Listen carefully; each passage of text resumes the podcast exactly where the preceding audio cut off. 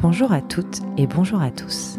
Bienvenue sur le podcast Parentel, le premier podcast à destination des parents d'enfants de 3 à 77 ans. Ici, on s'intéresse à tout ce qu'il se passe dans la parentalité avec nos grands kids, ceux qui sont sortis de la période qu'on appelle la petite enfance. Alors oui, comment on fait après? Après l'accouchement, le postpartum, la petite adolescence, les biberons, les couches? Quels sont les enjeux quelles sont les difficultés que l'on rencontre une fois que notre enfant dort toutes les nuits, ne tête plus? De la rentrée en maternelle jusqu'au moment où nos enfants quittent le nid, en passant par les devoirs, les premiers amours, les premières sorties et la crise d'ado, comment on fait? Quelles sont les problématiques qu'on peut rencontrer avec un enfant de 8 ans? Comment on fait quand on a une tribu aux âges et aux besoins différents? Comment évolue la relation avec son enfant une fois qu'il est parti de la maison, une fois qu'il devient lui-même parent? Parce que je pense qu'il y a autant de conseils et de vérités qu'il y a de familles, sur ce podcast, je veux donner la parole sur ces sujets qui sont à mon goût un peu trop oubliés des médias disponibles sur la parentalité. Je discuterai ici avec des mamans, des papas, des professionnels de santé et de l'éducation, afin de répondre à toutes les questions que vous vous posez, vous, parents d'enfants de 3 à 77 ans. Je m'appelle Johanna, j'ai 32 ans et deux enfants en bas âge. Ils ont chamboulé ma vision de la vie et de la maternité, me poussent dans mes retranchements et me font me poser beaucoup de questions. Si à leurs âges j'ai de quoi nourrir ma curiosité via notamment des podcasts qui sont des mines d'or d'informations, je me rends compte qu'il est difficile de trouver l'équivalent en conseils et témoignages pour, en ce qui me concerne, les années à venir. J'ai donc décidé d'aller au front, en première ligne, pour chercher les réponses à toutes mes questions. Et je vous embarque avec moi.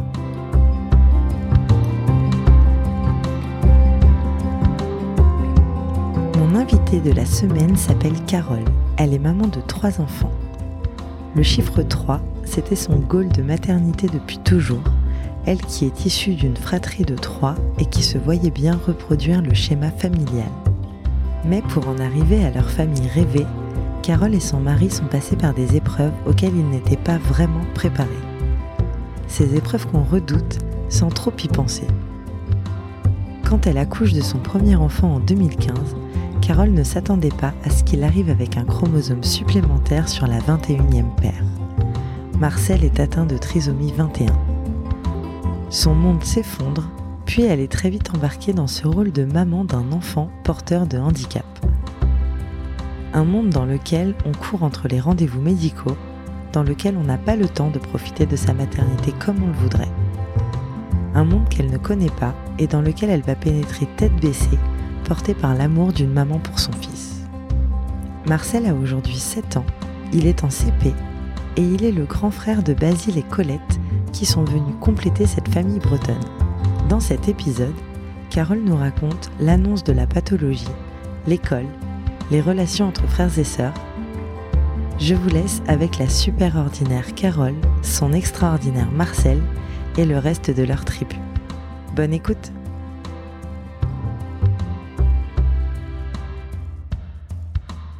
Eh bah écoute, c'est parti.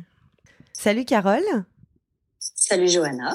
Euh, merci beaucoup d'avoir accepté mon invitation sur ce podcast. Euh, je suis très contente d'aborder un sujet que je voulais aborder depuis longtemps et, euh, et donc je suis très contente que ce soit avec toi. Est-ce que pour commencer, tu peux te présenter s'il te plaît? Oui, avec plaisir.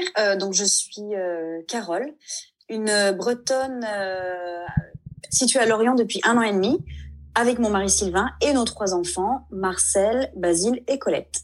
Qui ont quel âge? Marcel a 7 ans, Basile va sur ses 5 ans et Colette va sur ses 1 an et demi. Ok. Ok. Tu t'as dit comment s'appelait ton mari? Euh, Je sais pas. non, je crois, je crois pas. Euh, Sylvain. Ok. Euh, ça fait combien de temps que tu as rencontré Sylvain? Ça fait combien de temps que vous êtes ensemble? Vous êtes rencontrés comment euh? Alors avec Sylvain, on s'est rencontrés en BTS en septembre 2004. Euh, donc ça fait ça fait déjà un moment, bah, quasiment la moitié de notre vie en fait.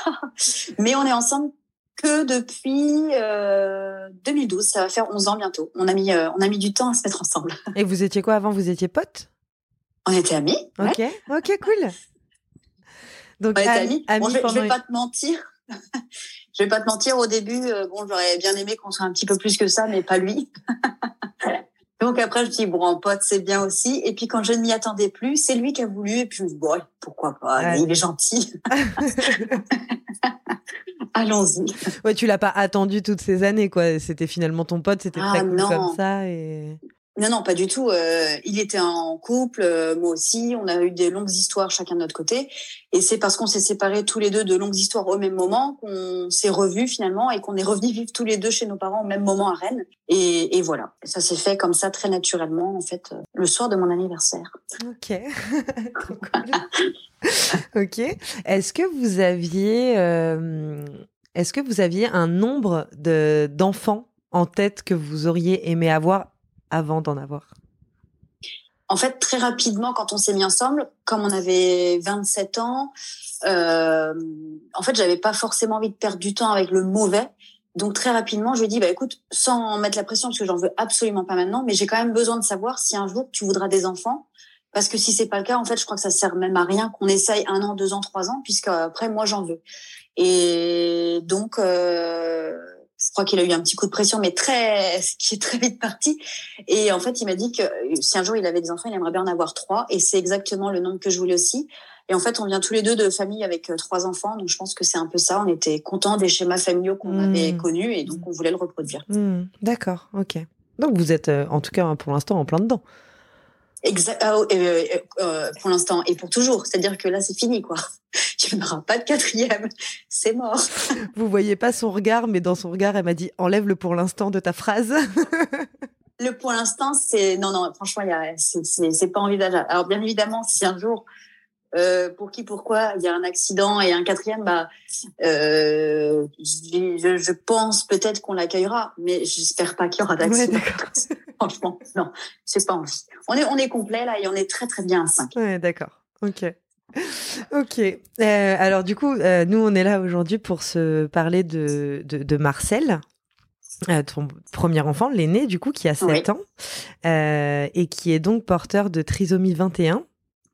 Euh, est-ce que tu le savais quand tu as accouché? Enfin, est-ce que, est que ça avait été détecté avant ou est-ce que tu l'as appris à la naissance? La trisomie de Marcel n'a pas du tout été détectée pendant la grossesse. Ça a été vraiment une surprise euh, à la naissance. Euh, on a eu un suivi grossesse classique, les échographies, le triple test, etc. Et en fait, en 2015, quand j'étais enceinte, le DP, non, ça n'existait pas encore le DPNI, c'est arrivé en 2016 seulement, je crois. Le triple test euh, n'était euh, comment dire euh, amené à faire une amyosynthèse que si le risque était inférieur à 1 sur 250. Donc euh, un risque sur 250 que l'enfant ait une trisomie. Maintenant, c'est 1 sur 1000 à 1 sur 1000, on propose de faire un le DPNI et ensuite en fonction du résultat du DPNI, l'amyosynthèse. Et mon résultat était de 1 sur 487, un truc comme ça. Donc en 2015, il n'y avait pas du tout de souci. On ne proposait pas de faire euh, de tests complémentaires. Un an plus tard, avec le DPNI et le passage à 1 sur 1000, on m'aurait proposé de faire ce test. Le, triple test, c'est la prise de sang qu'on fait euh, juste après ou juste avant l'écho des trois mois, c'est ça? Et qui nous donne un chiffre euh, avec une probabilité, c'est ça? C'est exactement ça. C'est le, le, test qu'on fait. Euh, alors, je crois qu'il faut le faire entre, euh, je vais dire n'importe quoi, mais entre la dixième semaine et la douzième semaine, je crois que le, le, le, laps de temps est assez court. Et en fait, c'est un, mélange de stats, l'âge de la mère, si elle fume, le machin, le truc, l'épaisseur de la clarté nucale. Hop, hop, hop, on secoue tout ça, ça donne un, un chiffre. C'est des stats, de je sais pas quoi d'ailleurs. Mm. Et euh, donc, c'est plus ou moins faussé en fait. Et, et en l'occurrence, euh, euh, bah Marcel avait bien une trisomie. Euh, et, et, je connais des personnes qui n'avaient que un risque sur 10 000 et leur enfant est né avec une trisomie 21. Donc c'est vraiment des, des, des probabilités qui ne sont donc pas très fiables. Hmm. Et le, euh, le, donc il y a le triple test qui donne ses stats et euh, et il y a aussi le, les échographies. On peut détecter euh, une, trisomie, en tout cas une suspicion, j'imagine, de trisomie 21 euh, à, à, à l'échographie. Il n'y a pas que ce test-là qui peut nous dire. En fait, ce test-là est quand même nécessaire parce que sur une échographie, tu vas pas voir que l'enfant a les yeux bridés, tu vas pas voir qu'il a les oreilles brûlées, donc tu vois pas les caractéristiques physiques Cependant, ça peut se deviner avec une, une nuque qui est épaisse, mm. parce que ça, c'est une caractéristique assez fréquente? Et souvent aussi, quand on, on, on voit à l'échographie un problème cardiaque, ça peut être une suspicion de trisomie 21. Parce que très souvent, les enfants avec une trisomie 21 ont aussi euh, un mmh. problème cardiaque mmh. avec une opération euh, à cœur ouvert dans les, dans les premiers temps de vie de l'enfant. Mmh, d'accord, ok. D'accord. Donc vous, ça n'a pas du tout été détecté et Pas du tout. Un, un risque, tu m'as dit combien? Tu étais sur 1 sur 400 et quelques? 1 sur 487. C'est quand même peu. Enfin, oui, peu ou beaucoup, dans le sens où oui, dans la probabilité était quand même forte qu'on ait un enfant avec une trisomie. Oui, parce que je mais sais sauf que, oh. pardon, excuse-moi, je, je, te coupe, mais sauf qu'effectivement, quand on te donne ce test avec ce résultat et qu'on te dit juste c'est bon signé, tu fais absolument pas gaffe au, au, nombre. Tu te dis, enfin, tu, te dis pas tiens 487, c'est sur 487 enfants et il y en a un qui a une trisomie tu, tu signes le papier, c'est fini en fait. Et c'est après quoi la naissance, tu dis ah ouais mais quand même là, elle aurait pu, euh, elle aurait pu nous alerter un peu plus, elle aurait pu nous dire tiens, euh, quand même j'ai des petits doutes. Euh. mais c'est comme ça, c'est hmm. il y a des règles. C'est comme bah quand on voit un feu qui est orange, on freine parce que ça va passer au rouge. Oh, la comparaison est pourrie, ça n'a rien à voir. C'est pour dire qu'il y a des c'est nul, nul. Euh, mais c'est pour dire, il y a des choses, c'est comme ça. Tu vois, il faut pas dépasser 50. Et ben, si t'es à 58, tant pis pour toi, tu te fais. Non, c'est nul aussi. Euh, bref, tu vois. C'était, c'était ton premier enfant? C'était, oui, c'était le premier. Euh, est-ce que tu savais que il y avait des femmes qui faisaient ce tri-test, qui avaient des, des, des, des des statistiques comme 1 sur 10 000, 1 sur 15 000. Tu savais que ça allait jusqu'à là? Euh, alors, je ne le savais pas du tout. C'est après, en me renseignant, que j'ai su que ça allait jusqu'à 10 000. C'est, je sais pas pourquoi ah, ça s'arrête à 10 000. Donc, le moins de risque euh, que l'enfant ait une trisomie 21, euh, c'est quand on a 1 sur 10 000. Mais en vrai, encore une fois, ce sont des probabilités, donc ça sert à rien de s'inquiéter parce que même 1 sur 487, ou même il y en a qui vont avoir un résultat de 1 sur 10, mais l'enfant n'a pas de trisomie. Mmh, donc euh, voilà, ça a des probabilités. Et, et en vrai, eh ben moi je suis bien contente de pas l'avoir su avant, mais ça on en parlera peut-être après. Mmh. Et, et, voilà, il y a des choses qu'on ne peut pas détecter pendant une naissance qui sont malheureusement aussi bien plus graves et dures à vivre au quotidien. Et, et voilà, on s'acharne pas pendant la grossesse à détecter euh, tel ou tel autre handicap. Mmh, bien sûr. Bon, après, euh, je, ne sais pas ce que j'aurais fait si je l'avais su enceinte.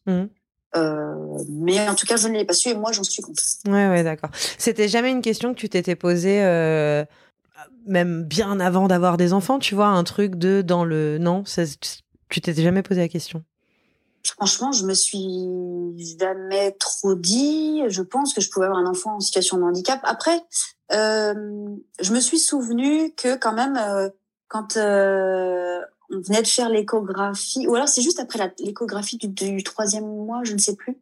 Mais ça, ça, correspondait à un moment où elle nous a dit, bon, par contre, là, vraiment, le, le test, j'aimerais bien que vous le fassiez rapidement. Mm. Et il y a eu un côté un peu pression, et je me dit, tiens, pourquoi elle insiste tant que ça? Et puis, sauf qu'en fait, à ce moment-là, on se paxait, on est parti en, en voyage, donc euh, on est rentré, on l'a fait peut-être avec ça se trouve euh, un jour de retard ou j'en sais rien. Mm. Mais euh, mais sur le moment ça je me suis dit tiens mais pourquoi elle insiste autant? Il y a peut-être un truc. Mais euh, mais le reste de la grossesse j'avais mm. complètement zappé ce, petit coup de stress que j'avais pu avoir et puis j'étais passé à autre chose. Quoi. Oui oui et puis toi le 1 sur 487 bah voilà c'était factuel une donnée c'est pas un truc auquel tu as pensé pendant ta grossesse quoi. Pas du tout. Je sais même pas si je l'ai regardé surtout où elle m'a dit c'est bon, les résultats sont positifs, mmh. enfin, sont négatifs, ça dépend comment on le prend. Euh, et voilà, donc euh, je sais même pas si j'avais regardé le chiffre à cette mmh. époque. Mmh. D'accord, ok.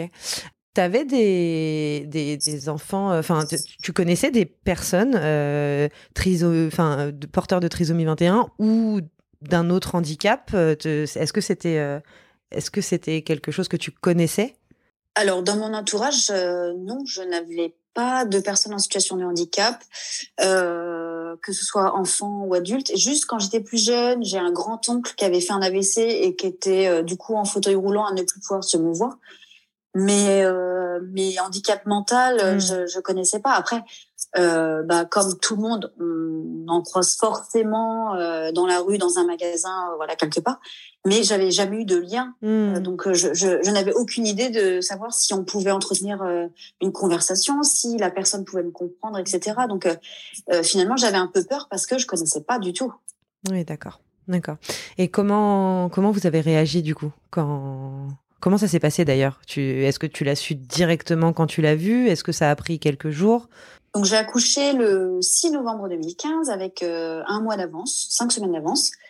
Et il était 2h23 du matin et j'ai eu Marcel sur moi et je le voyais pas bien parce qu'il était assez haut, euh, parce qu'il a voulu téter tout de suite. Et donc, tu vois, t'as beau baisser la tête, tu vois pas bien la sienne. Et je dis, ah, Sylvain, je le vois pas, il est comment? Et je voyais juste qu'il avait une oreille qui était complètement, enfin, ses deux oreilles d'ailleurs, complètement ourlées et ça me, ah, ça me plaisait pas, tu vois. Donc, je lui remettais son bonnet pour tenir ça. Et puis après, euh, euh, j'ai vu qu'il avait les yeux quand même très gonflés. Et en fait, on, tout de suite, on a dit, ah, ses yeux, bizarre. Non, mais vous inquiétez pas, c'est normal, il est prématuré. Et puis, le travail était très rapide, et puis machin, et puis ceci. Euh. Donc, il y avait toujours un peu une excuse.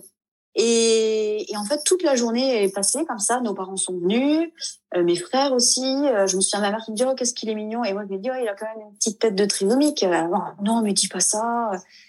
Et en fait, c'est quand même un terme qu'on a enfin c'est le comment dire les caractéristiques physiques de Marcel nous ont quand même très vite fait penser à des personnes porteuses de trisomie 21 mais mais on nous a rien dit de toute la journée. Et en fait euh, vers 17h30 18h 18h30 je sais plus.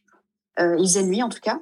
Comme c'était l'hiver c'est possible à 18h euh, on a demandé ouvertement à une puéricultrice je lui dis mais vous trouvez pas quand même que Marcel il y a un truc euh, est-ce qu'il n'aurait pas une trisomie euh, Et ah, donc elle prenait vraiment euh, des pincettes. Vous voulez que je fasse revenir la, pédiatre peut-être? Hmm. Bah oui, s'il vous plaît. Et en fait, la pédiatre est revenue, euh, accompagnée d'autres personnes. Je ne sais même plus qui c'était. Et on a compris tout de suite. Elle a ouvert la porte, on était assis. Et, et là, ouais, non, non, elle nous a dit, bah, écoutez, oui, nous aussi, en fait, on a les mêmes suspicions que vous. On pense effectivement que Marcel a, a une trisomie 21. Donc là, bah, autant te dire que tu te sens pas bien du tout. Tu as mal au ventre, tu as un poids sur les épaules, ça tourbillonne dans la tête. Tu es, là, mais t'es pas là. Tu penses à ton fils, tu penses à ta grossesse, tu penses au futur, tu penses à ta propre mort, à sa mort. Enfin, ça, ça part dans tous les sens. Mmh. C'est, euh, ça restera à vie à un moment. Euh, dès que j'en reparle, toi, je, je, sens que j'ai le corps qui se contracte. Euh, ça restera un moment désagréable à vie. Mais pourtant, si j'avais su à l'époque comment on serait maintenant, je me dirais ouais mais pourquoi j'ai autant souffert sur le moment? Hmm. Pourquoi j'ai eu aussi peur? Pourquoi j'ai été aussi triste? Euh, Pourquoi je me suis dit que ça ma vie était foutue? Alors qu'en fait pas du tout. Mais mais voilà, en gros c'est comme ça qu'on l'a appris, c'est en c'est en le voyant et c'est en échangeant avec le corps médical. Et en fait ils nous ont dit aussi après coup qu'ils nous l'avaient pas dit de suite.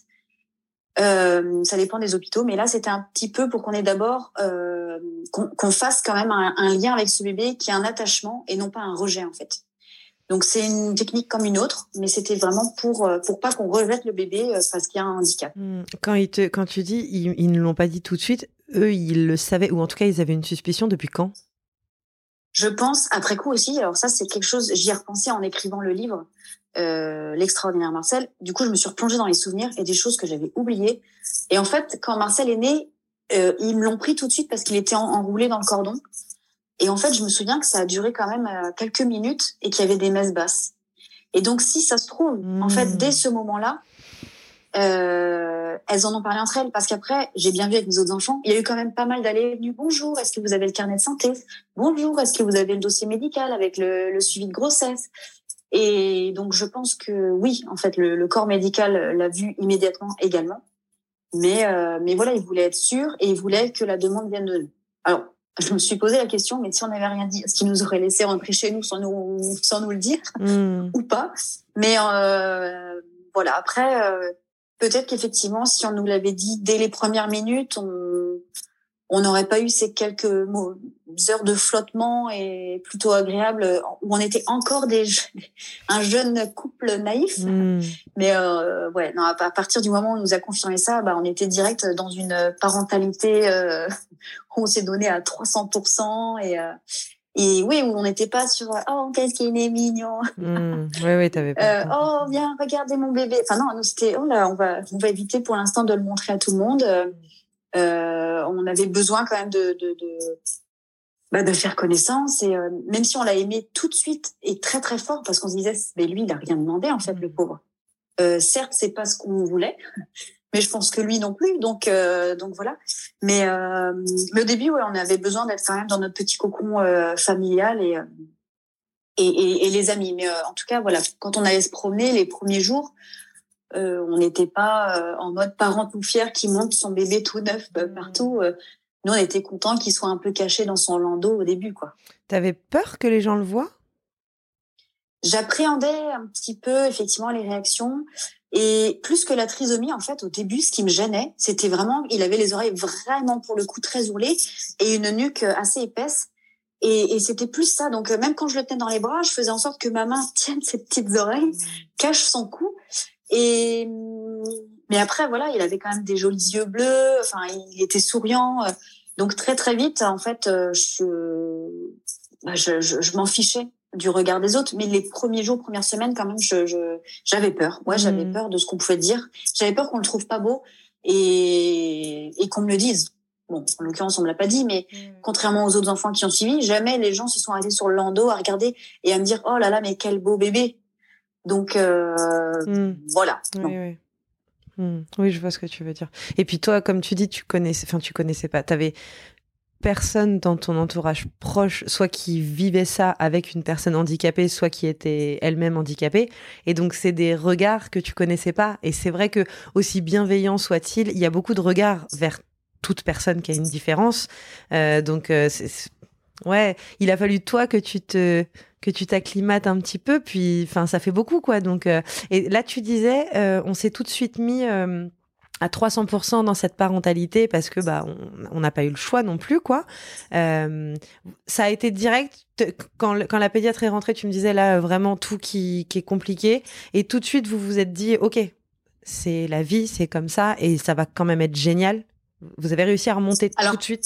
Euh, assez rapidement quand même parce que euh, euh on, quand on regarde les photos, bah effectivement, on a, pour le coup, on a les mêmes yeux que Marcel à la maternité. On est très très gonflé parce qu'on a beaucoup beaucoup pleuré, mais on est souriant quand même. Tu vois, on a Marcel sur nous, on rigole parce qu'il a fait un prout. Euh, je le trouve trop mignon en train de téter. Enfin donc euh, euh tout de suite, on était de toute façon fou de ce petit garçon. Et, et pour ce qui est de la, la maternité à, à 100%, c'est que très rapidement, en fait, euh, on nous a dit, bah alors il va falloir prendre rendez-vous avec telle et telle personne, il va falloir prendre contact avec l'association. Est-ce que vous voulez rencontrer une psychologue? Est-ce que vous voulez faire ceci? Et puis petit à petit, en rentrant euh, l'association Trisomie 21, on nous dit que bah dans un mois déjà, il va falloir qu'il commence à kiné, que dans deux mois, il faut qu'il aille chez la dentiste, qu'il pourrait commencer aussi, si possible, la psychomotricienne, et blablabla. Enfin, donc tout de suite, ah et puis surtout qu'il va falloir faire un dossier MDPH et constituer son projet de vie, parce que blablabla, sans le projet de vie, vous pouvez pas avoir la carte d'incapacité qui fait qu'il a une reconnaissance et mais c'est horrible en fait. On, on, on, a un bébé, mais on, on, se retrouve aussi à avoir un taf administratif. Mmh. enfin, c'est c'est hallucinant tout ce qui est demandé derrière pour euh, pour la mise en place d'un bon suivi pour son enfant en fait. Et donc j'ai réduit. Euh, déjà j'ai repris le travail que quand il avait 6 ou 7 mois, et je ne l'ai pas repris à temps plein. Je l'ai repris au début à 60% Tu nous as dit ce que deux jours avec Marcel. Je sais pas si tu nous as dit ce que tu fais comme travail. Ou ce que tu faisais Alors, à euh, bah, ce que je faisais. Ouais. Euh, à l'époque, j'étais assistante de direction euh, dans un groupe, euh, un très gros groupe. Ouais. Et donc, j'avais un poste à, qui, qui me prenait du, du temps. Mmh. Et, et, et, en fait, du jour au lendemain, j'en ai plus rien à faire. et c'était vraiment, je crois, en fait, exactement le timing qu'il me fallait. Enfin, parce que j'en avais ras-le-bol, de toute façon, d'avoir zéro reconnaissance par rapport au taf effectué. Et, et, là, je me suis dit, mais en fait, euh, la vie, c'est pas ça, c'est pas se casser la tête et être prise pour de la merde. Euh, ma vie maintenant, c'est Marcel, donc euh, ils sont pas contents, c'est pas grave. Et pour le coup, j'avoue, ils sont enfin devenus humains. et ils ont été euh, quand même euh, plutôt sympathiques et arrangeants. Et, et donc, il y a un dispositif qui peut être mis en place avec la CAF qui est d'avoir des, des AJPP, donc c'est pendant trois ans, on a le droit à des allocations journalières de présence parentale. Donc ça c'est quand on a un enfant en situation de handicap ou qui a des soins à recevoir. Euh, et donc on n'est plus rémunéré par l'employeur, mais on a 43 euros. Enfin en 2016 en tout cas c'était 43 euros par euh, la CAF de compensation financière. Par jour Bien évidemment, quand, quand, tu vas chez euh, une ostéo, que tu payes 50 balles, bon, t'as perdu ta journée financièrement, mais pas grave. tu fais plus ça pour l'argent, tu fais ça pour aider ton enfant. Et, euh, et voilà, donc euh, je, je suis devenue euh, enfin, j'ai l'impression d'avoir trouvé mon, mon, rôle et ma place aussi grâce à Marcel. Quoi. Mmh. T'as dit que tu étais restée avec lui pendant les sept premiers mois? Oui. Ensuite, il était gardé? Ensuite, on avait une super crèche, trop trop bien, au pied de mon entreprise, euh, qui s'appelle Enfantaisie. Je salue l'équipe. Euh, et qui accueillait en fait des enfants en situation de handicap parmi d'autres enfants sans handicap. Donc dès ces sept mois, Marcel a été en inclusion. Euh, enfin, dans voilà, société inclusive pour nous depuis le début, ça nous parle parce qu'on a la chance de pouvoir le, le, mettre en place depuis le plus jeune âge de Marcel. Toutes les crèches peuvent accueillir des enfants porteurs de trisomie 21 euh, Je pense que oui. Après, en fonction du handicap et du besoin, j'imagine qu'il faut du personnel en plus. C'est ce que j'allais dire. Euh, là, je sais que la crèche où est Colette, il y a euh, au moins une petite fille avec un handicap euh, moteur. Je ne sais pas s'il y a un handicap mental associé, mais moteur en tout cas. Et je sais que les jours où cette petite fille est là, il y a une personne en plus à la crèche. Mmh, D'accord. Mais euh, voilà, moi je trouve que c'est super pour les enfants avec et sans handicap. Mais c'est génial, bien sûr. Une chance pour tout le monde. Mmh. Et pour les parents aussi parce que c'est une chance. Pour les parents aussi. Toi, à 7 mois, alors c'est déjà une chance d'être resté 7 mois avec lui et d'avoir pu euh, démarrer cette vie avec lui, euh, voilà. Mais c'est aussi une chance au bout de 7 mois d'avoir pu le. Enfin, quand. Je sais pas, en tant que parent, j'imagine qu'une des premières questions de, que tu te poses, c'est ma vie, ça va être quoi, en fait? Et, et je pense que déjà mettre ton enfant à la crèche au bout de sept mois, c'est un premier, bah en fait, ma vie, ça va. Enfin, c'est comme la plupart des parents, mmh. en tout cas à ce niveau-là, tu vois, je trouve ça vachement important pour les parents aussi en fait, c'est exactement ça. Euh, le jour où on nous a confirmé la trisomie, on s'est dit, oh la vache, notre vie elle est foutue, mais vraiment. Hein. Et puis très vite, on pense à l'école, comment ça va être, ça va être galère. On pense à, à plein de choses, euh, des choses qui, des questions qu'on se pose même pas quand on a un enfant sans handicap, parce que c'est fluide, c'est normal. Hmm. Et effectivement, quand euh, quand la crèche m'a dit, j'étais allée les voir en fait quand j'étais enceinte, et j'aurais dit bonjour, je suis enceinte, euh, je travaille à côté, ce serait vraiment génial. Ah bah non, désolé. il y a un dossier, il y a une liste d'attente. Euh. et j'étais revenue frapper à la de Marcel. Coucou Quand il y a un handicap, parce que ah mais bienvenue Et là je me suis dit waouh, mais c'est tellement génial d'avoir un enfant avec un handicap. On passe partout en priorité, trop bien. et en vrai, ça nous a. Alors déjà, on était tombé dans une super maternité qui nous avait mis en confiance, qui nous avait encouragé, qui nous avait dit mais Marcel est dans la bonne famille. Enfin, ça tout va bien se passer. Après, on tombe dans une super crèche où on voit que Marcel a toute sa place, que la directrice et les, les, les hum, puricultrices, je crois que c'est comme ça qu'on appelle ça, les puricultrices, je ne sais plus. En tout cas, le personnel hmm. euh, était au petit soin avec Marcel, mais pas plus qu'avec d'autres enfants. Il n'y avait pas de distinction faite. Et, et ouais, c'est hyper rassurant pour la suite. Est-ce que à sept mois, il y avait beaucoup de différences entre Marcel et les autres bébés? Au niveau moteur Ouais, euh, tu vois, t'occuper d'un bébé de 7 mois euh, qui n'a pas la trisomie 21 et versus euh, un bébé de 7 mois qui, qui a la trisomie 21. Est-ce que est-ce qu'à cet âge-là, déjà, ça fait une différence? Ah bah, La différence, elle est immédiate, en fait, puisque Marcel a commencé à avoir des rendez-vous médicaux à deux mois. Et il en avait en moyenne la première année 200. Donc, c'est-à-dire que euh, par semaine, on était à 3-4 rendez-vous. Donc, oui, il y a une différence déjà là-dessus. Déjà, ouais. c'est-à-dire Et c'est quoi ces rendez-vous médicaux? Alors, euh, eh ben, ça va être euh, orthophonie, euh, dentiste pour avoir une plaque palatine, pour écarter le palais, pour laisser la place à la langue, pour qu'il y ait une respiration nasale et non buccale, pour une meilleure prononciation plus tard.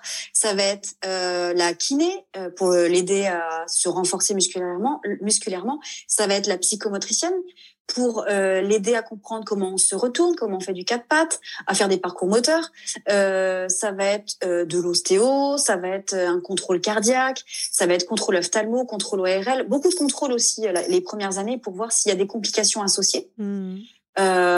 et puis après, la deuxième année, on a eu à peu près autant de rendez-vous parce que Marcel a fait beaucoup de bronchiolites, donc on a eu beaucoup, beaucoup, beaucoup de kinérestie.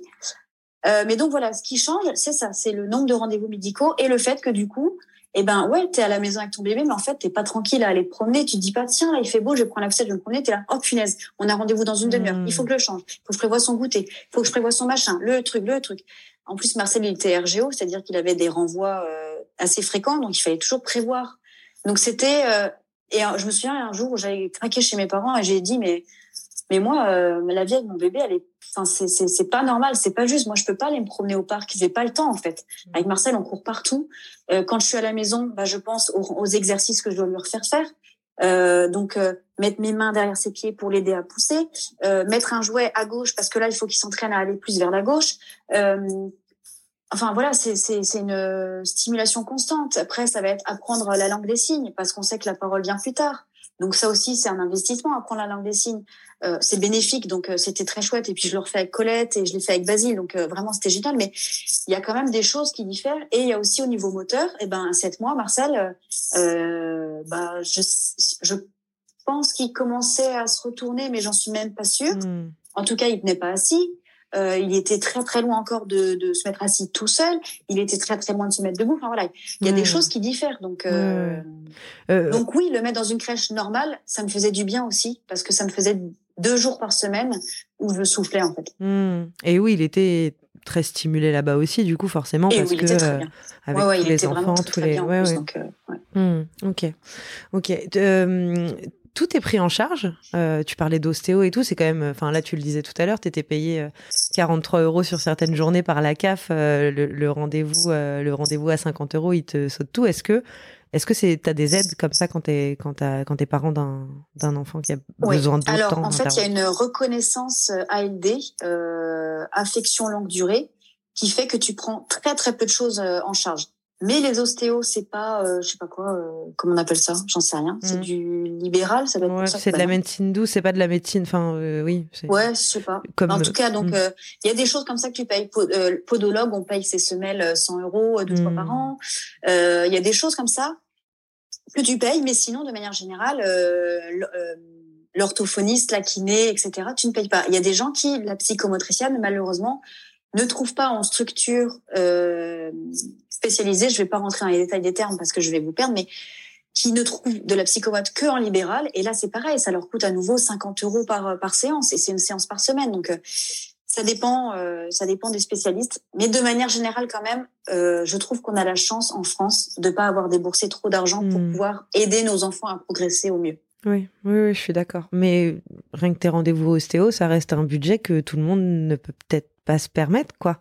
C'est un vrai ouais, sujet. Alors, c'était pas. Euh, j'en ai pas fait des masses parce qu'en plus, elle était. Euh, oh, il est mignon. Ah, merci. Non, mais c'est vrai pour un bébé trisomique. Ah oui, c'est d'accord. Pour un bébé tout court, il est moche, du coup.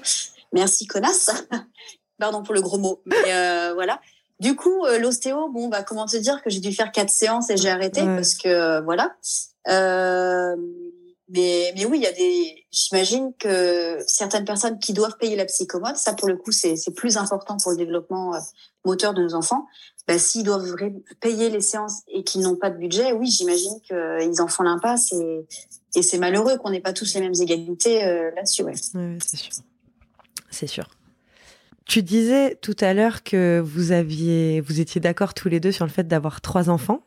Déjà, est-ce que le fait que ton premier enfant ait été porteur de trisomie augmentait tes chances ou tes fameuses statistiques pour les, les prochains si tu décidais d'en faire d'autres. Est-ce que ça augmentait le, risque que tes autres enfants soient porteurs de trisomie aussi? Alors absolument pas, parce qu'en fait c'est ce qu'on appelle une anomalie chromosomique, comme il peut y en avoir plein d'autres. Euh, donc c'est vraiment le pur hasard au moment de la fusion de nos cellules et la division cellulaire ensuite qu'il y a un chromosome 21 qui est resté accolé à une paire et donc il en a trois. C'est vraiment le pur hasard. Donc il n'y avait pas de pas de, de chance supplémentaire qu'on ait un autre enfant avec une trisomie 21. Après, on a eu le droit d'avoir un suivi plus poussé pour les enfants euh, qui ont suivi. Euh, en l'occurrence, pour Basile, on nous a proposé différentes choses. Euh, je n'ai plus les termes, euh, mais j'avais choisi de faire l'amniosynthèse. Mm-hmm. Euh, à quatre mois et demi de grossesse. Donc jusqu'à quatre mois et demi de grossesse, j'étais dans un stress pas possible. Euh, où pour le coup là, j'avais fait une sorte de burn-out même des réseaux sociaux. Là, j'ai j'ai pendant deux mois quasiment j'ai tout coupé. Je je voulais plus voir parce que sur Instagram à l'époque. Euh, un peu moins maintenant, ou en tout cas je m'y suis faite, euh, et c'est les mêmes que je suis depuis longtemps, mais je suivais beaucoup, beaucoup, beaucoup de comptes avec soit des enfants en situation de handicap, soit des enfants avec euh, des maladies et des maladies souvent en plus euh, mortelles. Donc euh, c'était pas très gai en étant fraîchement enceinte. Donc je me suis éloignée des réseaux sociaux et euh, j'ai eu le résultat de la myosynthèse que à quatre. Euh, non, j'ai fait la myosynthèse à quatre mois et j'ai dû avoir les résultats à quatre mois et trois semaines, à presque cinq mois et euh, c'était hyper long. Hmm. J'étais vraiment dans un état de stress pas possible et j'étais encore plus stressée, je crois, par l'acte en lui-même de la myosynthèse et par les risques de fausse couche que par les résultats qu'on pouvait m'annoncer.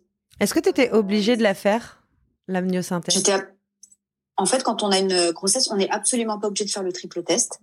On n'est absolument pas obligé de faire le DPNI, on n'est absolument pas obligé de faire la myosynthèse. Euh, c'est un choix que j'ai fait pour Basile parce que je, je voulais savoir quand même. Je me disais, mais mince, si j'en ai un deuxième avec un handicap, là, ça va, on gère, mais un deuxième, est-ce que j'y arriverai? Et en même temps, je me disais, mais vu qu'on gère et que je l'aime, mon fils, comment, comment je pourrais imaginer arrêter une grossesse parce que mon deuxième enfant a un handicap? Enfin, donc j'étais dans un dilemme euh, horrible. Et mais vraiment, comme je disais, mon, ma plus grosse peur, ça a été vraiment euh, les, les, risques de fausse couche parce qu'on me disait euh, non, mais c'est un risque sur 200, c'est rien du tout. Il y en a qui disaient c'est un risque sur 1000, il y en a c'était un risque sur 500, et il y en a c'était un risque sur 100. Et je disais mais, mais moi la trisomie c'était 1 sur 487. donc ça j'ai trop peur quoi, j'ai trop trop peur. Et donc euh, je crois que j'ai été vraiment rassurée que le jour de sa naissance. Vraiment. Ok. Et du coup, le, je voulais te, te demander, quand tu as eu Marcel, est-ce que tout de suite tu as su que tu allais refaire un ou des enfants derrière que, Est-ce que ton, chiffre de 3 a changé? Est-ce que, est que tu t'es posé la question? Est-ce que ça a pris du temps aussi peut-être de voir comment tu t'en sortais avec Marcel? Euh, le chiffre de 3 a changé, effectivement. Et on s'est dit, ah bah, je crois que c'est un trop, déjà. Euh, parce que déjà que j'aimais pas être enceinte, mais ça c'était vraiment à la maternité. Hein. Hmm. Euh, je me disais mais non mais c'est pas possible. Euh, un enfant déjà là ça va être dur toute notre vie donc c'est bon euh, on arrête là. Et en fait très très vite on s'est aussi dit mais en fait mais ça change quoi? Enfin au contraire euh, ça peut être bien pour tout le monde. Et puis voilà, on a toujours voulu trois enfants, ça changera rien du tout. Et effectivement, très rapidement, on a rencontré des familles avec euh, plusieurs enfants. Euh, quand il y avait une, enfin, avec un enfant en situation de, handicap et les frangins, frangines sans. Et on s'est dit, mais en fait, c'est génial pour tout le monde. Pour euh, l'enfant avec handicap, bah, ça va le stimuler. Pour les autres, et eh ben, ça va les ouvrir à la différence. Ça va les rendre euh, certainement euh, bienveillants et ouverts à la différence. Donc, non, non, très rapidement, on s'est, on s'est redit que trois, ce serait bien. Mmh, d'accord, d'accord. Et Basile est arrivé deux ans après Marcel? Deux ans et demi, pile poil deux, ans, et demi après Marcel. Euh, donc c'était une grossesse fatigante puisque euh, donc je suis tombée enceinte à 20 quand Marcel avait 21 mois et il n'a marché, mais en marché, c'est-à-dire fait 3, 4, 5, 6 pas qu'à 27 mois. Ah. Donc j'ai et je continuais enceinte à faire des allers-retours, à courir partout, donc avec mon gros ventre, avec Marcel sous les bras parce qu'il marchait pas. Donc euh, j'ai été arrêtée assez tôt, je crois qu'à 5 mois et demi j'étais arrêtée. Euh, et, et puis parce qu'aussi émotionnellement, je te dis, suite à la myosynthèse, enfin j'avais vraiment trop peur euh, de, de, de perdre Basile au travail, on me demandait d'organiser des événements où je courais partout et je disais ah, mais c'est bon, enfin là je stop, j'arrête. Et et pour Colette, la petite troisième, donc euh, je suis tombée enceinte quand Marcel venait de fêter ses cinq ans, je crois. Donc elle est née, il avait presque six et Basile avait trois ans et un peine et demi. Et là, pour le coup, tu vois, j'ai décidé de ne pas faire la myosynthèse. D'accord. Je me suis dit, bah, on verra. Ok. En fait, euh, les échographies sont bonnes. Euh, on m'a proposé de faire le DPNI. Je crois que je l'ai fait, mais en fait, euh, je l'ai, je sais même pas pourquoi je l'ai fait, puisque déjà je déteste les piqûres, donc c'était une de plus alors qu'on en a déjà beaucoup enceinte. Et puis en plus parce que je connais des gens, pareil, qui ont fait le DPNI mmh. et on leur annonce que non non c'est bon, il euh, n'y a pas de trisomie et l'enfant naît, il y a une trisomie. Ou à l'inverse, le DPNI va confirmer une trisomie. Les familles font une interruption médicale de grossesse et puis en fait, ben, on se rend compte que le bébé non, il n'avait pas de trisomie. Donc je l'ai fait sans regarder le résultat. Je voulais pas d'amyosynthèse et puis euh, et puis j'ai fait confiance. Je sais pas, je le sentais bien. Je, hmm. je savais que je savais que ça irait. Enfin, je savais que ça irait. Euh, j'ai eu quand même un petit coup de flip à, je crois que c'était à quatre mois et demi, quatre mois et demi, c'est ça à peu près. Euh, pendant plus de 24 heures, je l'ai plus senti bouger du tout, alors que ça faisait déjà un moment que je la sentais bouger. Et vraiment, j'ai cru que j'avais perdu Colette. Donc, on est allé aux urgences. C'était pendant une période de Covid, là. Donc, euh, Sylvain avait même pas le droit de venir avec moi. Donc j'étais toute seule et je lui ai dit Sylvain, je vais y aller. Il va me dire qu'il n'y a plus Colette et je serai toute seule. Euh, écoutez, enfin bref. Mm. Et en fait, elle était là. C'est juste qu'elle s'était fait discrète. Mais euh, ouais, gros coup de flip aussi. Euh... Voilà. Chaque enfant. Basile, c'était à la naissance qu'on a cru qu'on allait le perdre aussi. Il s'est étouffé et l'alarme ne fonctionnait pas. Donc euh, j'ai dû euh, essayer de sortir comme je pouvais de mon lit alors que j'étais recousue de partout, que j'avais encore la péridurale, que je sentais pas mes jambes. Enfin, c'était, je courais dans le couloir à l'aide, à l'aide. Enfin bon, horrible. Et là, je me suis dit, mais c'est pas vrai, c'est encore nous. c'est toujours nous. Une naissance, une aventure. Voilà. Et non, Colette, Colette, par contre, la naissance, nickel. Vraiment. Euh... Sauf non, comme j'étais trop vieille, j'avais 35 ans, 36 euh, ans, quel j'avais? Et ben non, j'avais 36 ans. Du coup, comme j'avais plus de 35 ans et que c'était mon troisième enfant, bah comme j'avais des risques de faire euh, je ne sais plus quoi, une flébite ou j'en sais rien, j'ai eu le droit à un mois de picouse tous les jours dans les cuisses. C'est super. J'étais très contente. Vraiment, moi qui déteste les piqûres, j'étais là, non mais on se fout de ma gueule, on ne veut pas que je fasse des enfants. Et ça t'était obligé Tu disais qu'on est obligé bah, de rien ben ouais, ben non, mais je, je, croyais. Et en fait, à la fin, au bout de 28 jours, je crois, on m'a dit, ah non, mais vous étiez pas obligé. Ah d'accord. Ah bah c'est bien. bon, en même temps, j'avais pas forcément envie de, de crever, hein, mais euh, mais euh, mais voilà. Donc, euh, je sais même pas ce que c'est cette maladie. Je, sais, je, je dis flébite, mais j'en sais rien. Je sais pas. Je sais, sais même pas. J'ai fait, mais je j'ai regretté. Je me suis dit mais pourquoi je On pouvait compter le nombre de piqûres que j'avais eu euh, tout le mois. J'avais les cuisses bleues et bref, bref. Voilà. D'accord. Euh, comment euh, comment Marcel il a accueilli euh, d'abord Basile et après Colette? Est-ce que est-ce que déjà parce qu'il était quand même petit, il avait 21 mois, tu disais pendant la grossesse. Quand je suis tombée enceinte, ouais. Quand tu es tombée enceinte, donc il était quand même assez petit. Est-ce qu'il a compris à l'époque qu'il allait avoir un petit frère, qu'il y avait un bébé dans le ventre de maman? Ouais, ouais c'est assez assez fou. Marcel a tout de suite compris pour Basile, alors qu'il était petit, effectivement. il était très attentionné à toucher le ventre, à dire bébé, bébé, euh, à faire des caresses, euh, des, des, bisous. Donc euh, vraiment, quand Basile est né, il a été tout de suite très doux, très câlin avec lui, et ils ont tout de suite été très complices.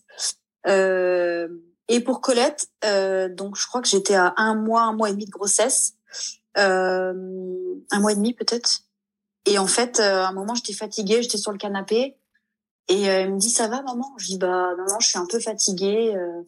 Et puis il a mis la main sur mon ventre et il dit bébé? Euh, Oui. oui oui oui oui c'est ça. Donc bah on leur a dit finalement bah parce ouais. Que, ouais on leur a dit puis il a deviné. Ah c'est incroyable. Non après c'était c'était une période très compliquée émotionnellement parce qu'au même en même temps on perdait mon beau-père d'un cancer euh, et et du coup, ouais, c'est vrai que émotionnellement, on était, on était épuisé, on, on était très triste aussi, et, et hum, finalement, j'avais du mal aussi à me projeter dans cette grossesse euh, parce que je me disais, mais c'est, c'est fou, je porte la vie, alors que là, je, je, je, préférerais que ce soit déjà un vivant sur terre qui, qui continue à vivre. Et, euh, mmh.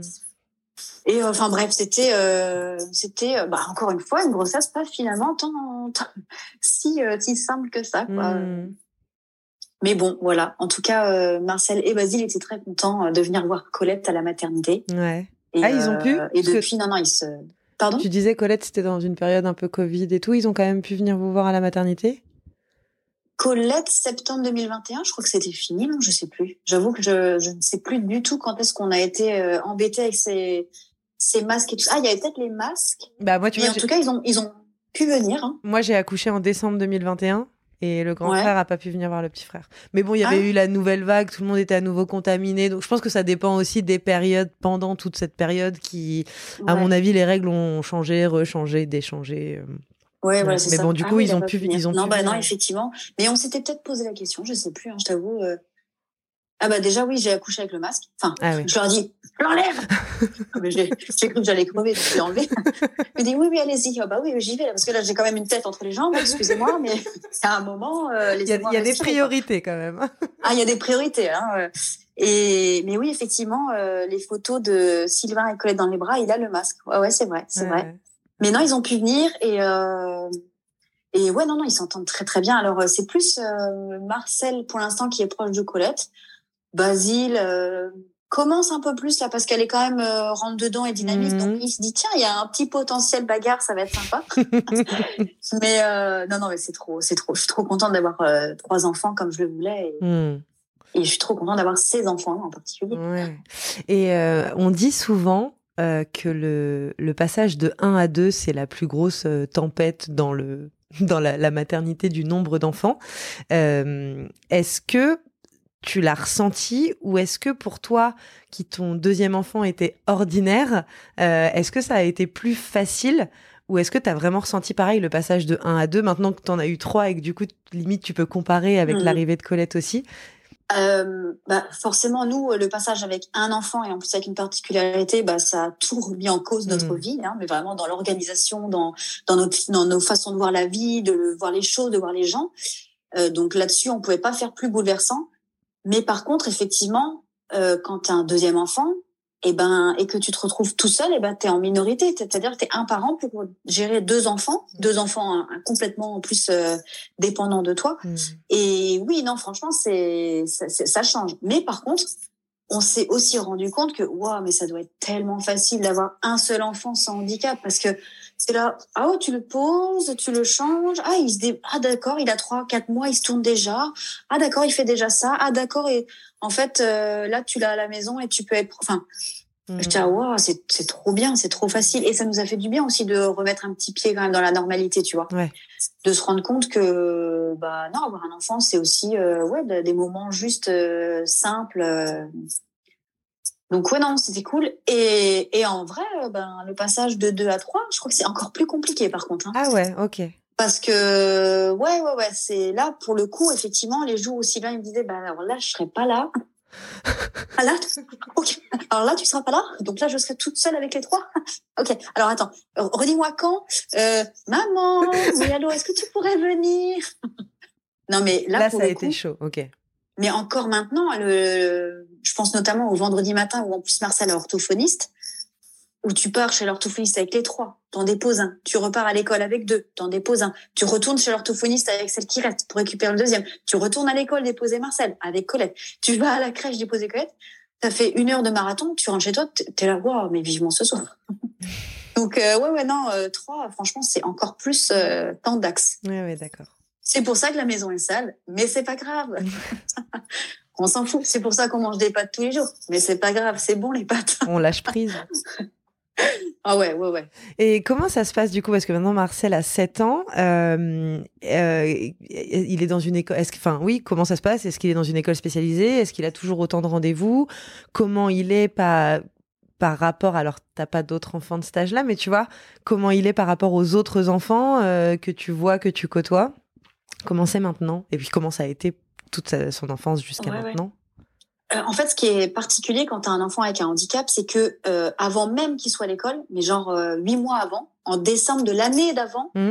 il faut que tu constitues un dossier pour dire ce que tu veux pour ton enfant l'année prochaine. Donc, est-ce que tu veux qu'il aille à l'école, euh, dans une école normale? Est-ce que tu veux qu'il aille déjà dans un IME, institut médico-éducatif? Mhm. euh, Est-ce que tu veux qu'il y aille à temps plein?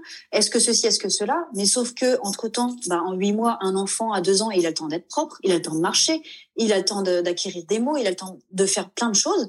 Donc, c'est vraiment des tous les ans, hein, parce que là, c'est pareil en c'est le, 3 janvier en rentrant de l'école là, euh, on a fait la réunion pour parler de septembre 2023. Euh, Donc euh, c'est hyper dur de se projeter, mais c'est nécessaire parce qu'il y a un fameux dossier à remplir pour la MDPH, Maison départementale des personnes handicapées, pour dire ce que tu veux et pour qu'on te l'accorde ou non, en fait.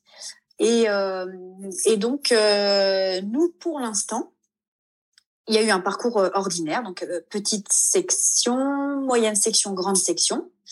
La petite section au début, il faisait que deux jours par semaine, je crois, et puis, euh, enfin jusqu'à la Toussaint. Et puis jusqu'à décembre, il était passé à trois jours. Et puis après, on était passé à quatre, puis quatre et demi. donc ça s'est fait progressivement. En, parallèle, il pouvait rester au début à, la crèche. Ah oui, un truc à savoir aussi, c'est quand on a un enfant en situation de handicap, on peut le laisser à la crèche jusqu'à ses six ans. Ah. Euh, donc ça, c'est une solution. Ouais, voilà, c'est ça. Quand on sent que son enfant n'est pas prêt du tout, il peut rester à la crèche jusqu'à ses 6 ans. Dans n'importe quelle, enfin, dans n'importe quelle crèche, dans n'importe quelle bah, crèche qui accueille. En tout cas, toi, c'était la crèche où il était à ses 7 mois. Ouais, c'est ça. C'est ça. Ouais, c'est ça. On nous a dit non, mais de toute façon, il n'y a pas de pression. Marcel, il peut rester là, euh, voilà. D'accord. Euh, en l'occurrence, Marcel, comme justement, il a commencé la crèche tôt, il était habitué à avoir du monde, il était habitué à la collectivité, donc on a commencé, voilà.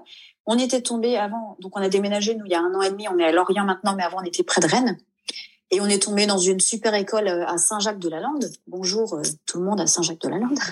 C'est une école ordinaire? Pardon? C'est une école ordinaire ou c'est une école spécialisée? En fait, on a, on a mis Marcel dans une école ordinaire. On s'est dit, bah, en fait, euh, pour l'instant, il a un développement euh, euh, tout à fait normal dans son comportement. Enfin, il y a des petites choses qui diffèrent dans les réactions. Il va être plus émotif peut-être, moins bien gérer certaines situations quand il y a de la colère ou de la tristesse ou autre. Mais sinon, voilà, ça reste un petit garçon de deux ans et demi, trois ans, quatre ans, cinq ans, six ans, etc. Euh, comme tous les autres enfants du même âge. Donc, on va le mettre dans une école normale. Et puis on verra euh, au fur et à mesure du temps qui passe bah, si euh, ce système ordinaire lui convient ou pas. Et si ça lui convient pas, euh, donc là c'est on, y est là actuellement. C'est bah, pour l'année prochaine, on va viser ce qu'on appelle une classe Ulysse. Donc c'est une unité mmh. locale d'inclusion scolaire, c'est-à-dire que dans une école il y a une classe spécialisée qui accueille toute la semaine, un jour par semaine, deux heures par jour, etc. Des enfants avec des besoins particuliers et euh, en fonction justement de leurs besoins à chacun, le maître s'adapte et l'enfant peut aller dans sa classe de dite de référence. C'est-à-dire que là, par exemple, Marcel l'année prochaine, il sera en CE1 Ulysse, donc il ira en Ulysse par exemple pour apprendre le français. Mmh mais il ira dans sa classe de CE1 si, par exemple, c'est l'heure d'aller faire du sport, si, par exemple, il y a un projet pédagogique autour d'un livre, j'en sais rien, s'il y a un projet danse, si, par exemple, en anglais, il maîtrise l'anglais, je ne pense pas que ce soit le cas, mais bon, voilà. Euh, déjà que le français, on n'y est pas encore. mais, euh, mais voilà, donc c'est vraiment une unité euh, qui, qui s'adapte aux enfants en particularité et qui font que l'enfant peut quand même rester dans un milieu scolaire ordinaire, en fait. Okay. Donc, pour nous, c'est le best. Après, c'est aussi parce que Marcel a quand même des capacités. Euh, pour certains enfants, le système ordinaire n'est plus adapté. Euh, soit parce que je sais pas, ils sont trop sensibles au bruit et au monde, et dans ce cas, il leur faut un univers plus restreint, soit parce qu'ils ont un suivi aussi euh, en rééducation plus important. Bref, il existe différentes choses, et notamment les IME, instituts médico-éducatifs, euh, mais apparemment, les listes d'attente sont très, très, très, très longues. Et aussi, aussi pour ça qu'il y a des enfants euh, qui sont encore euh, dans un milieu scolaire ordinaire, c'est parce qu'ils attendent leur place. Ok. Ok. Je, suis désolée, c'est très, c'est un peu technique, mais quand on baigne dedans au quotidien, c'est simple. Mais... Ouais, c'est le jargon. Non, mais, mais ah, ah, ouais à écouter, ça doit être un peu prise de tête. Bah non, moi franchement, moi qui je trouve ça hyper intéressant parce que je je, je connais pas du tout. Enfin, tu vois, je je typiquement, je ferais partie des parents comme toi si demain euh, je devais accueillir un enfant euh, porteur de trisomie 21 ou ou de quelconque handicap euh, dans ma famille, quoi. Donc donc non non, je trouve ça hyper intéressant. Je savais même pas, tu vois, qu'il pouvait aller à l'école à l'école mmh. ordinaire avec les avec les autres enfants. Okay. Est-ce que il, du coup il est en CE1 alors non, là, il, euh, il fait son deuxième CP. On a réussi à avoir un maintien en CP. On aurait voulu qu'il fasse un maintien en grande section, parce que déjà, bah, handicap. Euh, il est de novembre, donc fin d'année. Il s'est tapé quand même euh, un an, un an et demi de maternelle où il y avait du Covid. Euh, donc forcément, il y a eu du, du retard. Euh, donc on aurait voulu un maintien en grande section qui avait été refusé à l'époque. Donc il est allé en CP normal. Euh, ça lui a bien plu, mais bien évidemment, à la fin de l'année, il n'avait pas le niveau. Donc, on a fait un deuxième CP. Et là, il a à nouveau pas le niveau des autres enfants qui sont en CP, mais il progresse. Donc, euh, il a encore euh, sa place pour l'instant dans cette classe-là. Et puis l'année prochaine, vraiment, avec ce dispositif Ulysse, je pense que ça va être vraiment un, un, un super mélange. Et, et, et, en plus, il s'est fait des super copains là de, cette année dans sa classe de CE1, donc euh, de CP, pardon qu'il pourra retrouver l'année prochaine. Donc, oui, parce qu'il restera dans la même école. Ah oui, alors ça c'est vrai, je l'ai pas précisé. Quand on a changé de ville, qu'on est venu à Lorient, euh, on a ciblé un quartier par rapport à l'école qu'on visait en fait. Et donc ah on voulait déjà, on anticipait, parce que je te dis, on est toujours dans l'anticipation au niveau de la scolarité, on anticipait un futur besoin de cette classe-là donc, on a trouvé une maison pas trop loin. On a fait une demande de dérogation quand même parce qu'on dépendait d'une autre école. Mais comme on n'est pas loin, ça a été accepté et puis euh, et on est très très content, vraiment super école. D'accord. Et du coup, est-ce qu'il sait lire? Est-ce qu'il sait écrire un petit peu? Euh, On va dire un petit peu. C'est-à-dire qu'il sait déchiffrer des syllabes, tu vois. Euh, mais par exemple, il va te lire euh, pirate en, en distinct. Mais après, tu lui dis, tu viens de lire quoi? Euh, Baraque Non, non, non, c'est mm. Pi et Ra. Enfin, tu vois, donc il y a, y a, quand même un gros coaching là-dessus, mm. mais il est beaucoup plus, je vois la différence avec l'année dernière, il est beaucoup plus euh, motivé pour faire les devoirs. Euh, il est beaucoup plus volontaire, il y arrive mieux. Euh, après l'écriture, c'est pas, franchement, c'est hyper dur parce qu'au niveau de la motricité fine, ça c'est quelque chose qui doit se travailler beaucoup quand il y a une trisomie 21. La prise, enfin, il tient bien son crayon, mais il n'a pas la même mobilité, la même force. Euh, donc c'est très très dur d'écrire. Alors euh, écrire en attaché, franchement, euh, hmm. c'est dur, mais euh, mais lire, ça va. On est sur, on est on est en bonne voie. voilà, il progresse à son rythme. il va y arriver. Euh, il va y arriver. Il va y arriver. Non, mais je veux dire, c'est, c'est, il est capable de le faire. Ça va peut-être prendre encore trois ans, quatre ans, peut-être même plus, mais c'est, quelque chose qu'il va être capable de faire. Euh, est-ce que tu as, une idée? Parce que je crois que la trisomie 21, déjà, il y en a plusieurs. Et en plus, il y a aussi euh, plusieurs, enfin, non? Il y en a plusieurs, mais je vois, je vois, je sais très bien ce que tu veux dire. Il y a plusieurs degrés, tu vas me dire, non? Ouais, bah, ils sont, ils sont pas tous, ils arrivent pas tous au final à faire les mêmes choses, à être euh, autant autonomes, je crois. Je dis peut-être une bêtise. Tout à fait. Ouais. Mais là, tout de suite, ce que je veux dire, c'est, mais comme nous tous en fait, ouais. il y en a qui vont être très forts en dessin. Et euh, je dis, il y en a de manière générale, c'est-à-dire dans les êtres humains. Il y en a qui vont réussir à parler huit langues. Il y en a qui vont être très forts en bricolage, mais aussi en couture, mais aussi en je sais pas quoi. Enfin, toi, on n'a pas tous de, base les mêmes capacités. Mmh. En fait, on parle pas de degré quand on n'a pas de handicap. On parle de QI éventuellement ou de possibilités ou j'en sais rien, de capacité. C'est pareil quand il y a une trisomie. On n'a pas tous les mêmes possibilités. Après, ce qui change, ça va être euh, la stimulation, le milieu familial, euh, la chance de tomber dans la bonne école, les bonnes rencontres, les ceci, les cela. Euh, et par contre, tu as raison, il y a plusieurs trisomies 21. Mais là, c'est plus lié au nombre de chromosomes affectés. C'est-à-dire que, par exemple, Marcel, lui, il a une trisomie libre et homogène. Et ça veut dire qu'en fait, toutes ces cellules ont 47 chromosomes au lieu de 46. Mais il peut exister une trisomie euh, partielle. Donc là, c'est que certains, euh, certaines cellules qui ont 47 chromosomes. Euh, alors nous au début on espérait qu'il est celle-là en se disant tiens ça se trouve les cellules du cerveau n'auraient pas hmm. mais sauf qu'en fait euh, tu peux pas savoir ce que ça va engendrer ou pas tu sais pas quelles cellules sont touchées et il existe aussi la trisomie par euh, translocation et là j'ai toujours pas compris mais apparemment un des parents serait porteur de la trisomie j'ai pas compris hein donc, ça se trouve, je te retransmets une information qui n'est même pas bonne. Mais le gène euh, aurait été, euh, le gène de la trisomie 21 aurait été euh, transmis par un parent qui était porteur, mais chez qui ça s'est pas développé. Pas compris. Parce que je vois pas comment ça peut pas se. Enfin bon, bref. Mais en tout cas, oui, il existe différentes trisomies mais il n'y a pas différents degrés. C'est juste que comme tous les êtres humains, on n'a pas les mêmes capacités. Ouais, ouais, d'accord. Et, et, du coup, toi aujourd'hui, ton, ton rôle, c'est de le, stimuler un maximum et faire en, en, fait le rendre le plus autonome possible pour que ce soit un être humain qui soit capable de faire euh, le plus de choses possibles plus tard, quoi. C'est ça? C'est exactement ça. Après, euh, je me rends compte quand même que j'ai moins le temps qu'avant, avec euh, deux autres enfants, de faire autant que je faisais.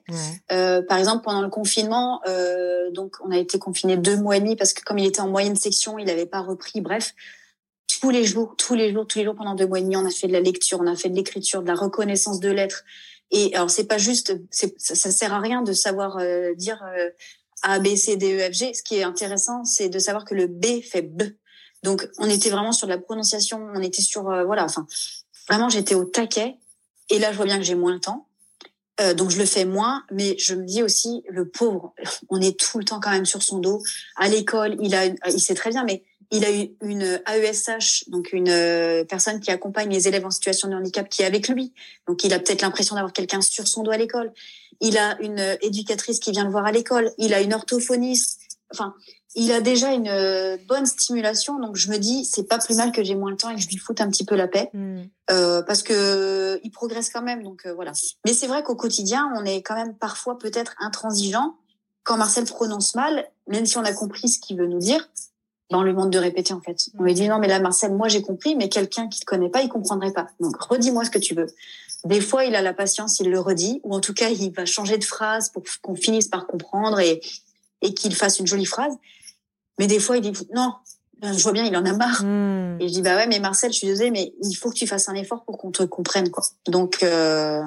mais oui, oui, c'est c'est de la stimulation et c'est du coaching aussi. Et, et des fois, c'est fatigant parce que euh, Marcel a un caractère quand même de cochon très très fort. Hein. C'est pas euh, cochon comme on peut dire mon enfant. Vraiment, il est têtu. Non, non. Quand il y a une trisomie, c'est un têtu puissance 10, vraiment. Donc c'est beaucoup de coaching, c'est de c'est trouver la carotte qui fait qu'il va bien vouloir faire un truc. Voilà, ça peut être euh, Marcel, tu mets ton pyjama si tu veux que je te raconte cette histoire-là. Marcel, euh, si tu veux que, je sais pas moi, euh, on aille voir papier mamie demain, eh ben je veux que là tu euh, lises trois lignes. Enfin, hmm. toujours une petite carotte quoi. Ouais, ouais, ouais. Je mes enfants ne sont pas porteurs de trisomie 21 et pourtant, tu vois, je suis obligée de mettre une carotte à chaque truc pour que ce soit fait aussi. Hein, ouais. Tu vois J'imagine, j'imagine, mais vraiment, je vois bien par rapport à Basile, c'est quand il y a quand même ce truc de puissance mais vraiment. Voilà, ça doit être, euh, oui, voilà, ça doit être beaucoup plus intense avec Marcel, quoi. C'est. Euh... Ouais, bah il a un, très très fort caractère. Ouais. Est-ce que. Mais la carotte, oui, ça marche aussi avec Basile, hein, et je sens que ça marchera avec Colette et que c'est obligatoire parfois. Enfin, je pense que tous les enfants, tous les enfants et tous les parents euh, doivent à un moment euh, utiliser ça parce que oui. Mm. C'est notre, c'est notre petit pouvoir. ouais, c'est ça. euh, est-ce que Basile, alors Colette, elle est encore petite, mais est-ce que Basile, il, il, a conscience que son frère est différent? Complètement. Complètement. Euh, mais même Marcel, hein, il le sait aussi. Euh, ils savent que c'est une trisomie 21, ils savent que c'est un handicap. Euh, ouais, ouais, non, ils savent très bien euh, que si Marcel il prononce pas encore très bien, bah c'est pas de sa faute à lui, c'est de la faute de sa trisomie.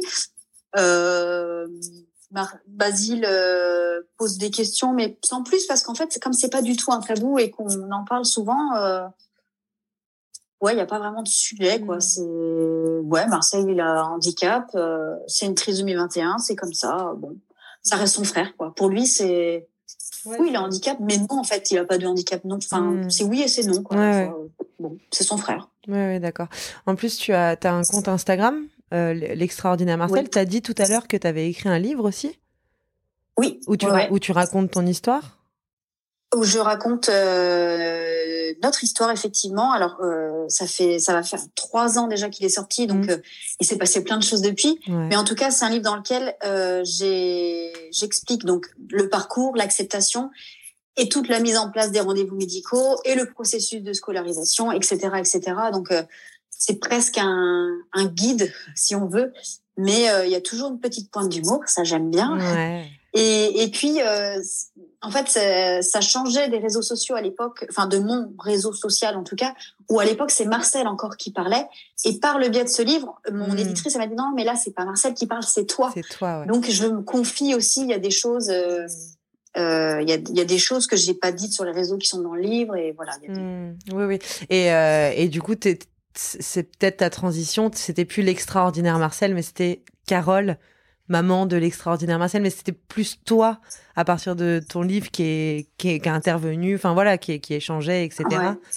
En fait, après, j'ai eu du mal à revenir euh, sur Instagram en disant, enfin, en parlant à la place de Marcel, parce que vraiment, c'était euh, coucou, bah mes parents aujourd'hui, blablabla. Euh, bla, mmh. J'y arrivais plus. Mmh. Donc à partir de là, effectivement, j'ai plus parlé en mon nom, et puis j'ai eu aussi envie de parler de, bah, pas que de Marcel, j'ai eu envie de parler de Basile, et puis après j'ai eu envie de parler de ma grossesse de Colette, et puis j'ai eu envie de bah, mettre des choses en story aussi plus spontanées qui concernent notre vie à tous, notre vie à Lorient et puis des trucs plus futiles, hein, comme les looks du jour, par exemple. Voilà. Mmh. bah, comme on peut trouver sur Instagram, tu vois, des, y a de, de tout, de, parfois de rien, euh, des fois des choses intéressantes, des fois des choses futiles.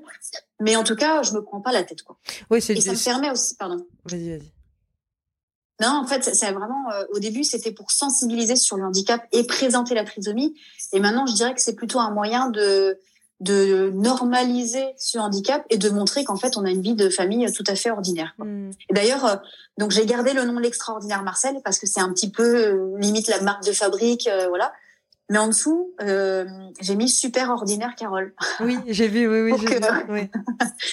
parce que effectivement derrière le compte, bah c'est c'est moi quand même.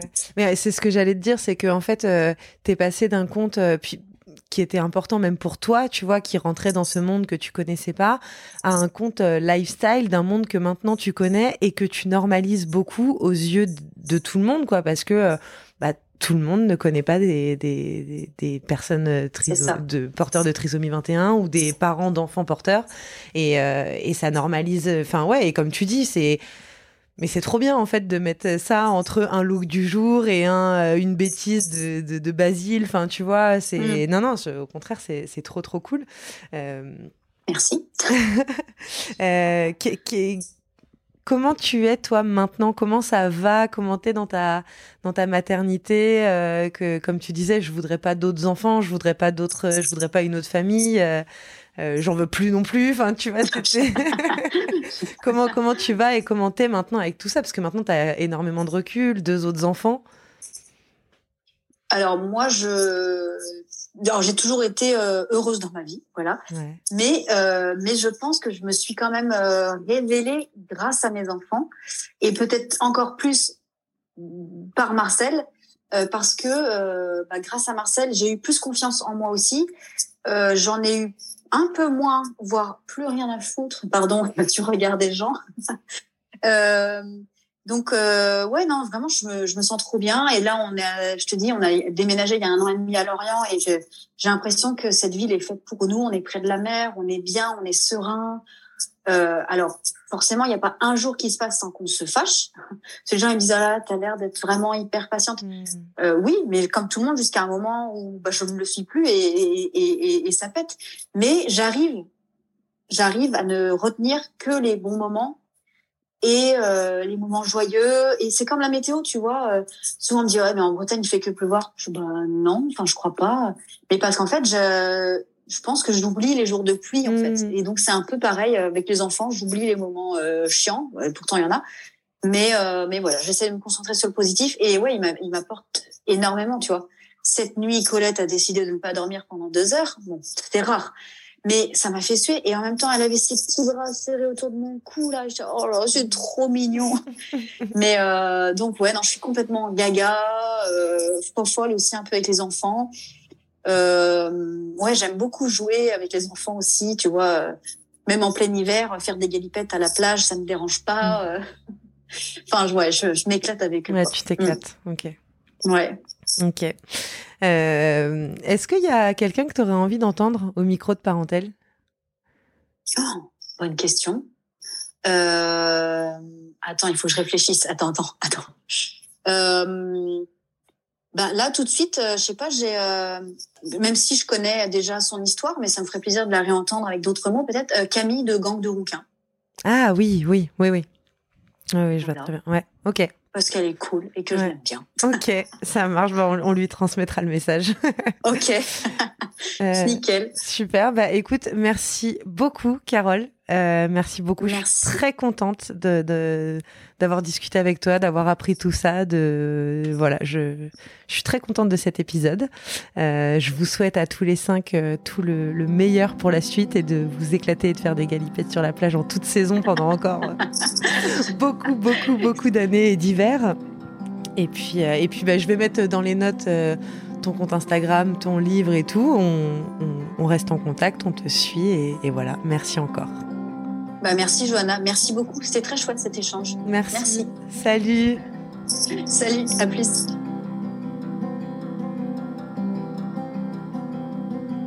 C'est la fin de cet épisode. J'espère qu'il vous a plu. Merci de l'avoir écouté jusqu'au bout. Encore merci Carole d'être venue nous raconter votre belle histoire. Merci pour cet échange et merci d'être venue nous parler d'un sujet que je pense beaucoup de personnes, comme moi, comme toi à l'époque, n'imaginent pas vraiment, ne connaissent pas vraiment. Merci beaucoup, Carole. Si vous souhaitez soutenir le podcast, vous pouvez vous abonner à Parentèle sur votre plateforme d'écoute, lui mettre 5 étoiles, un petit commentaire sur Apple Podcast, partager les épisodes qui vous plaisent autour de vous et sur vos réseaux sociaux. Vous pouvez me suivre sur Instagram, compte Parentèle Podcast.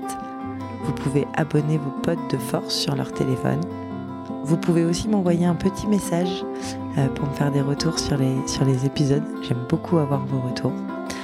Voilà, je vous souhaite une très belle semaine et peut-être à mercredi prochain, j'espère. Car en toute honnêteté, je n'ai aucun, aucune invitée pour la semaine prochaine. J'en profite donc, si vous êtes encore là, que vous souhaitez raconter votre histoire, une histoire, votre parentalité, ou que vous connaissez quelqu'un qui, n'hésitez pas à me contacter. Euh, c'est pas toujours très facile de tenir le rythme. J'en ai parlé la dernière fois, mais de un épisode par semaine. Et là, du coup, je suis dans une période où c'est pas hyper facile. Donc, n'hésitez pas à me contacter. Merci et j'espère à la semaine prochaine pour un nouvel épisode de Parentèle.